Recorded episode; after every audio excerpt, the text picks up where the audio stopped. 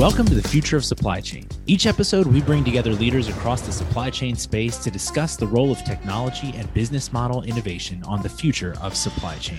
The Future of Supply Chain podcast is presented by Dynamo. Dynamo is a pre-seed and seed stage supply chain investor. To learn more about Dynamo and this show, head over to www.dynamo.vc/podcasts or subscribe on the platform of your choice. Now let's get into the show. Here's our host, Santosh Sankar.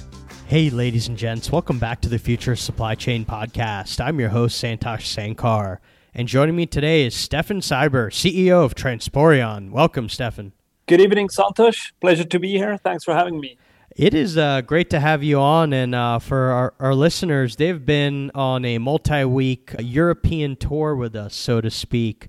And before we jump in here, I'd love to level set the knowledge and understanding at a high level of Transporeon for our listeners. Would you be able to give us a quick 90 seconds on it?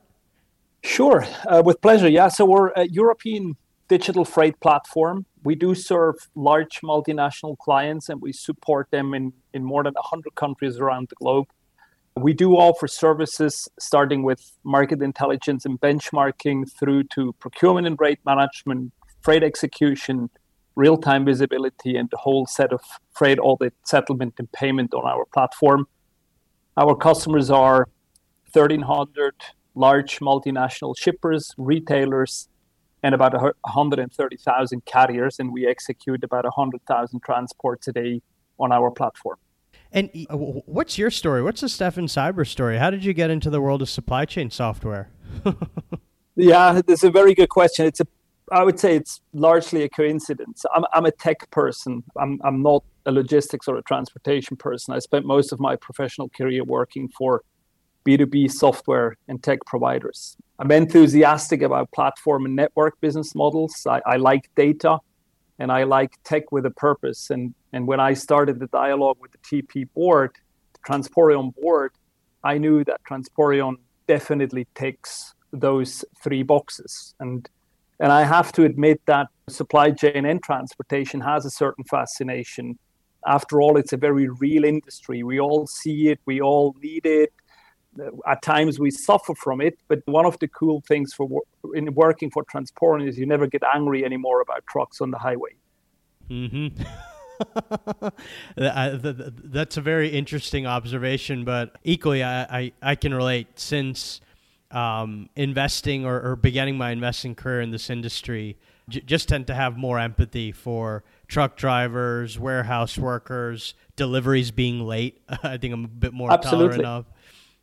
But you're in this interesting vantage point, Stephan, and I'd love to use that to just get a state of the union or your take on supply chain, both in Europe as well as globally, right? Given you maintain a global customer base. What are you thinking about? What's sticking out to you? Yeah, the last, 18, 24 months, I think have been somewhat eye-opening for many of us, right? It showed the vulnerability of our economy, our society on the one side, but it also showed how connected and how complex our work and our world is. And we expect those supply chains to continue to improve, become more productive, more accurate, faster. And at the same time, we want to be increasingly sustainable. We want to keep on driving costs down. And I think all of these things that we want to achieve together do force all of us to fundamentally rethink the approach we're taking. And I think digital tooling and digitization overall, approaching global supply chains with a real network approach, have become sort of imperatives to be successful in the future. And I want to dig in a bit deeper here into Transporeon and the core. What's the landscape like for supply chain software in Europe? Because you're clearly the market leader there as you think about the different areas you are engaged in. But how should our listeners think about this landscape? Because I think it's a landscape that is continuing to evolve, is getting more attention, is clearly seeing more investment capital drawn to it. Absolutely. But I think there are also some parallels to to North America and the United States in particular, right? It's still a very fragmented market on the one side when it comes to tech players and tech providers, but also when it comes to the logistics and transportation providers. And I think what becomes increasingly obvious for me is that the boundary between tech companies and logistics or transportation companies is sort of getting a bit blurry, right? Some of the traditional tech logistics and transportation companies have become tech companies themselves, and some of the pure tech companies like ourselves develop more and more industry knowledge and become more of logistics and transportation companies. I would say overall, the United States is most likely a few months, probably a few years ahead of us, but we're in a global industry, and we're sort of learning fast, and I think Europe is catching up. We see some complexities probably here in Europe that do not exist to the same extent in the United States. Multi-legislation, multi-language, a lot of regulation on different levels hitting the market. I think the infrastructure is probably even more tight than in the United States, just when looking at the space we have. But on the other side, we also have some advantages, like shorter distances, more densely populated when we compare Europe to the United States. And with that, I think some of the aspects around fragmentation, are there underlying drivers that have also resulted in fragmentation around software, technology, understanding in Europe? Like I can think perhaps like country, language, culture. Are those the primary drivers? Are there other more like industry-led things that have created this historic fragmentation? I do think that countries and languages and legislation contribute to it, but I would also say there are some underlying drivers that make this market probably more fragmented than some other technology markets. And the reason why I say this is I think even if you look into the United States, even if you look into North America or any other part of the world, the supply chain tech market is, if you compare it to, I don't know, financial accounting, is probably more fragmented than the ERP market. And I think that is driven by just the complexity and the diversity of the industry, the many different business models that are there.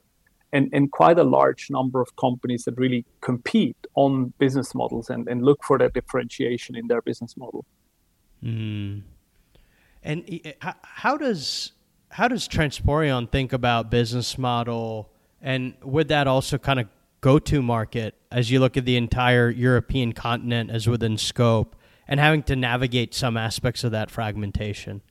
Yeah, so we're quite disciplined when it comes to our business model. We are a digital platform, right? And the digital platform meets or needs to meet a few requirements, a few key functions that it needs to deliver. And a digital platform has also certain red lines that it, in our opinion, should never cross, right? We are not the man in the middle. We are not in the freight contract, meaning we are not a digital forwarder. We are providing digital tools and services. We are creating certain standards for interoperability, for doing business with each other. And by doing these two things on our digital platform, there's a community and a network that is evolving. And within this community and then within this network, we believe that we can be more efficient in matching supply and demand, capacity demand and supply. And we can help the participants in our network to execute their processes with digital process efficiency. I know you assumed the CEO role back in 19, but I'd be curious, perhaps you'll have some insight into this. How is the decision made not to go full stack and also offer the service and to remain the software-centric player? Because oftentimes you see this type of dilemma with founders as well as companies that are emerging in this sector. Yeah, I think it goes back to something that you said in one of the previous podcasts in this series, that you said when you guys look at marketplace type of businesses, you always or again and again force them to go back to think about what is the core workflow that they're trying to optimize and that they're trying to improve. And And if you really think about this, then you sort of come to the to true core of your purpose. And in our case, it is really providing the digital platform to the industry for more efficient processes and more efficient matchmaking, and not to be the person or the party that is most efficient in buying and selling capacity. And I think if you stick to that core workflow, to that core value proposition that you do, then that also gives you the discipline to scale your business model around this value proposition, right? Yep. Yeah, that's, I think, spot on and exactly how we work through it. And I think for some businesses, for some teams, there's more comfort and opportunity staying really true to the software model. And for others, there's more of a kind of reason behind moving towards going full stack. But exactly. Yeah. I want to kind of delve into your portfolio of software that you have, and would love to get a primer on the 7 major categories as I go through your website that you have listed. But first up would be around market intelligence and benchmarking. Yeah, so this is what we offer to either larger shippers or larger logistics providers, carriers, forwarders, whatever you want to call them. Give them an opportunity to basically benchmark the rates that they either have on buying or selling their freight services and comparing them to a peer group. And that's for us sort of the entry point into, in many cases, also then work with these parties on their freight procurement and rate management challenges, supporting them to, you know, issue tenders and RFPs and ask possible suppliers and partners to submit their offers. And then next up is around freight procurement and rate management. Yeah, that's exactly the part of our platform where, as I said, we do offer mainly to shipper customers an opportunity to run their RFPs, so request for proposals and tender freight services for the contracted part of the business. What we've seen, for example, over the last 18 months is that in general, those tenders gotten smaller, like in size and the number of lanes, but also shorter in terms of how long the tenders were running. We've seen more tender activity, so it was very obvious that there was a lot of uncertainty in the market, and everybody was trying to sort of drive by sight a little bit. But that's what, sort of that part. And then we take those negotiated rate cards and integrate them into our rate management tool, which then becomes the basis for the next step, transport execution. The third segment is transport execution. Yeah, transport execution is probably the core of our business, right? This is where we execute roughly 100 to 110,000 loads every day. For us, full truck loads is probably the biggest segment. I don't know how familiar you are with the European geography, but if you would line up 100,000 trucks, that would sort of give you a queue every day from our headquarters in the middle of Europe, in Germany, down to the southern tip of Italy.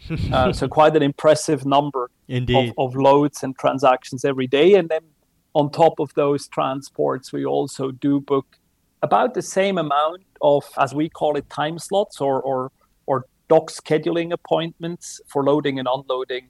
That's sort of the second big part of our transport execution business. Time tracking and visibility.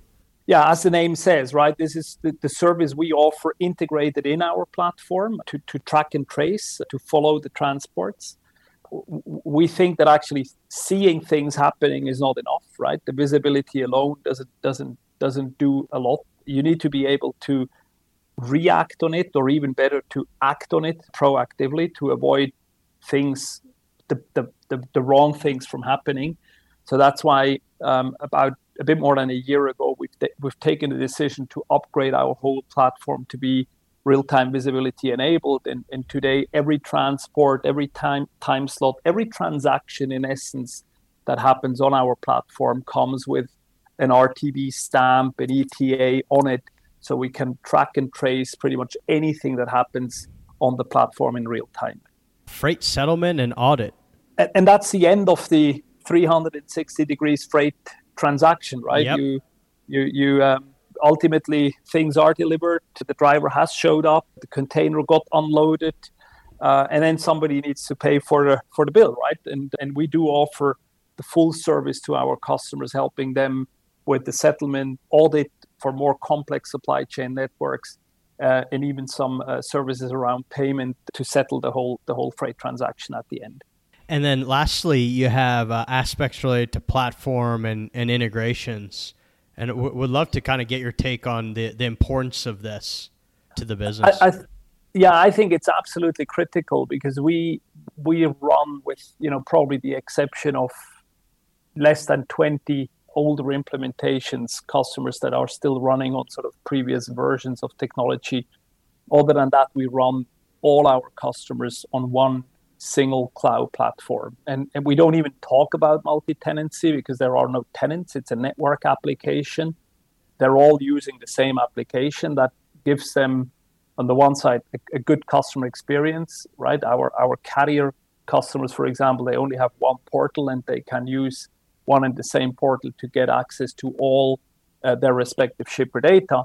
And also for us as a provider, it's quite unique because the pace and the velocity at which we can innovate with our customers is great, right? We can really think about, I always call this almost like a Tesla type of experience where, customers log on to the platform in the morning and there's a set of new features that the platform has learned overnight.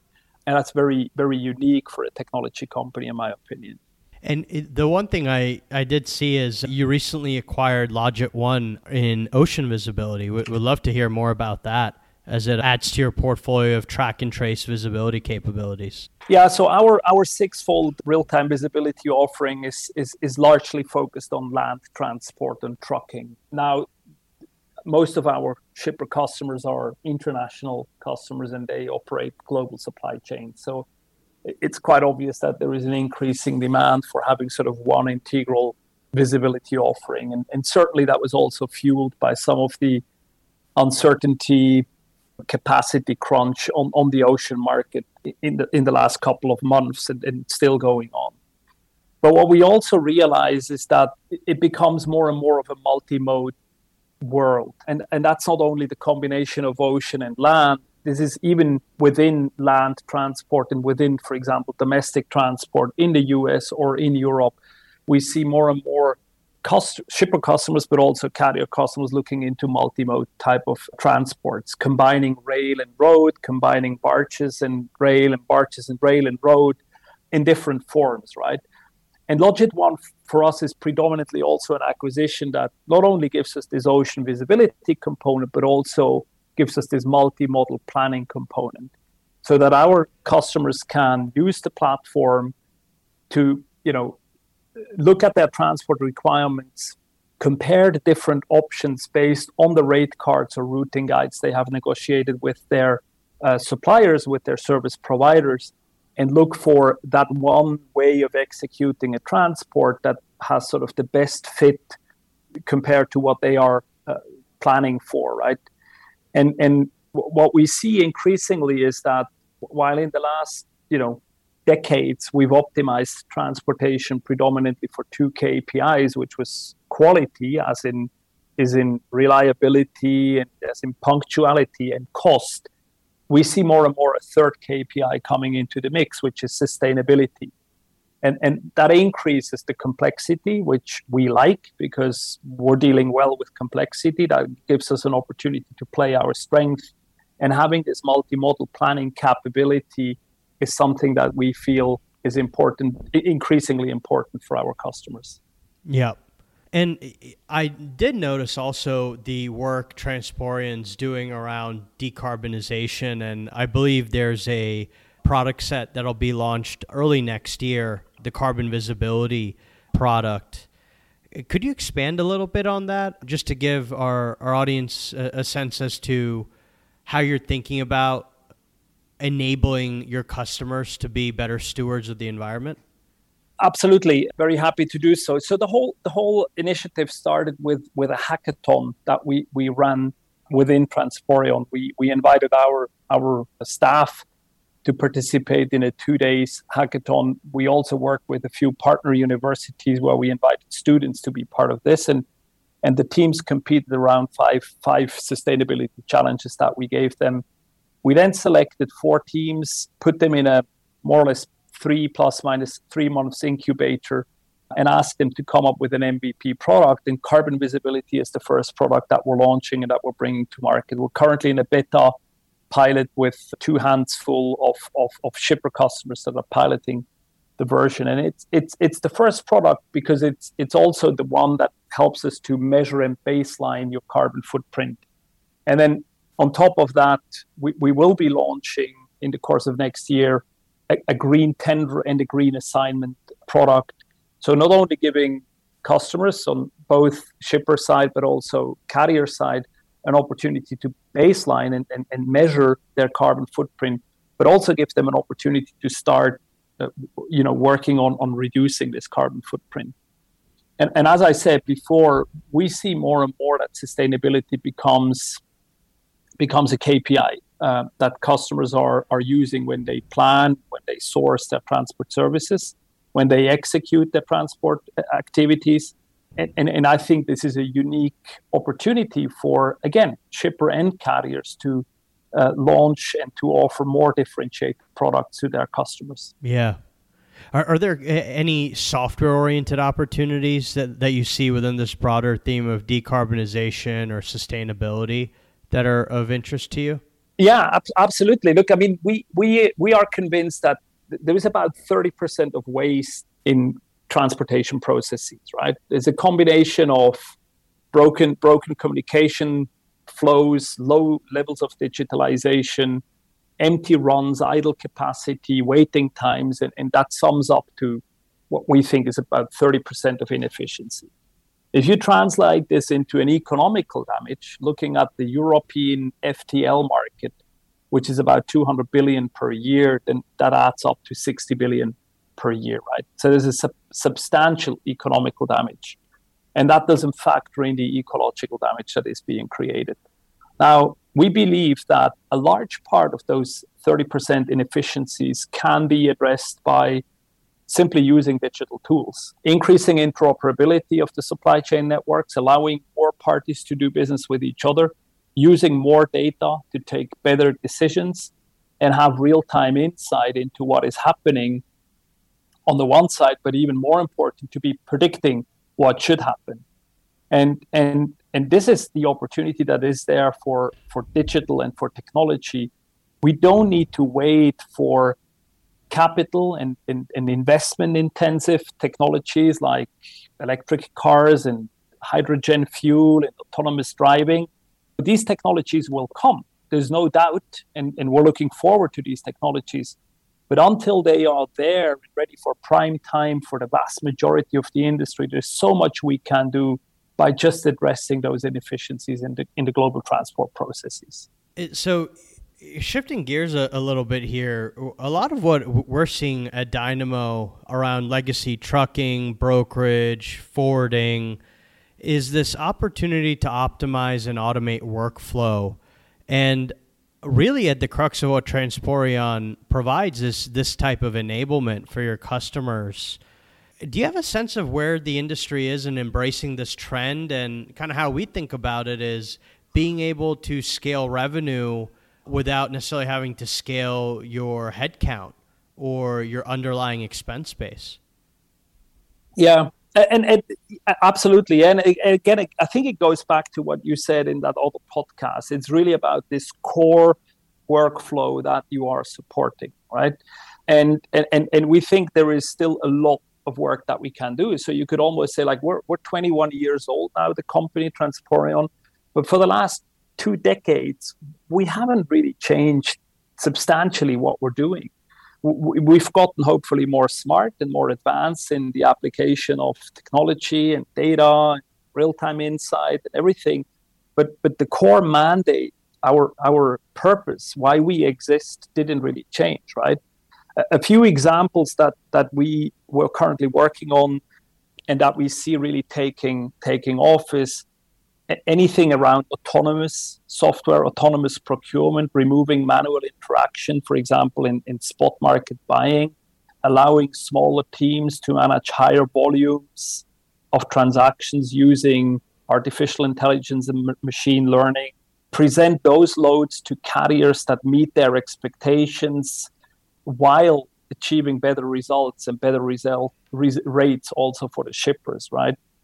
Another example is our connecting load agent or our six-fold capacity finder that presents capacity that is available nearby when you're looking for capacity. So proactively suggesting to assign loads to carriers that are unloading nearby anyway, reducing empty miles, waiting times, idle capacity.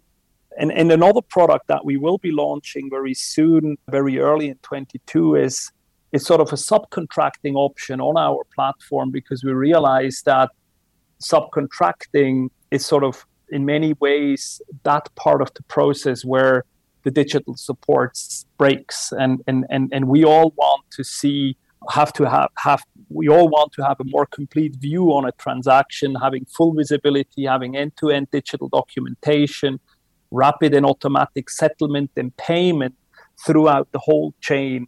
And that's again back to the core workflow, just keeping the transaction on the platform for longer and making sure that this digital support is really end-to-end. That gives us an opportunity to address this. And how do you describe or articulate the importance of making these types of investments? Because they're not necessarily investments that you could do very quickly or you'll see the effect immediately. Like, it will take perhaps 12 to 24 months to really see this through. How do you describe that to people who might not fully appreciate, even though like automating and optimizing makes sense at a high level?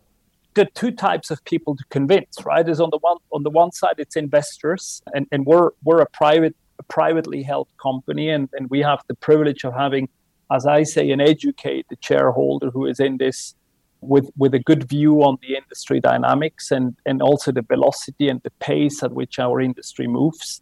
Then the other party, the other group of people to convince is of course, prospects and customers. And in that sense, I would say the last 18 to 24 months were, in many ways, they were a curse for our industry, but they were also a blessing for our industry, because I think by now, all companies understand the importance of investing in digital tools and in the right technology. But what companies, in my opinion, often lack is sort of the belief that they can achieve results fast. And as a digital platform, we try to push down the barriers of entry as low as possible, increase and accelerate the time to value as much as possible. And what we try to do is we try to almost make this sort of a series of no-regret moves for prospects and customers, that we just say, like, join the platform, start to use the tools, get to learn what you can achieve and how fast you can achieve it, and then we're here to grow with you. And that really resonates well with the market. So kind of wrapping up here, I want to do this kind of fast and fun round where you have 20 seconds to kind of give your thoughts on three different points. Okay. And the first point is COVID's impact on supply chain. Yeah, well, as I said, it was a curse and a blessing for the industry. Personally, I was impressed to see how well the whole industry stepped up and largely kept supply chains going, and especially my appreciation for the truck drivers has significantly increased. A daily habit you maintain? I try to run every morning 8 kilometers. And in reality, I managed to do it about 6 times a week. Okay, impressive. And then lastly, 2022 predictions for the European supply chain. I think sustainability will become the number one driver for supply chain optimization and supply chain digitalization. Well, with that, Stephan, we've covered a lot of ground here. It was great having you on, hearing your story, hearing about Transporeon's focus, and also thinking about what is of importance as we think about the European supply chain market, the software market, and to your last statement there, sustainability. Absolutely. Thank you again for having me, Santosh. It was a pleasure. Merry Christmas. Happy holiday season to you, and all the best. Likewise. Cheers. Thanks for listening.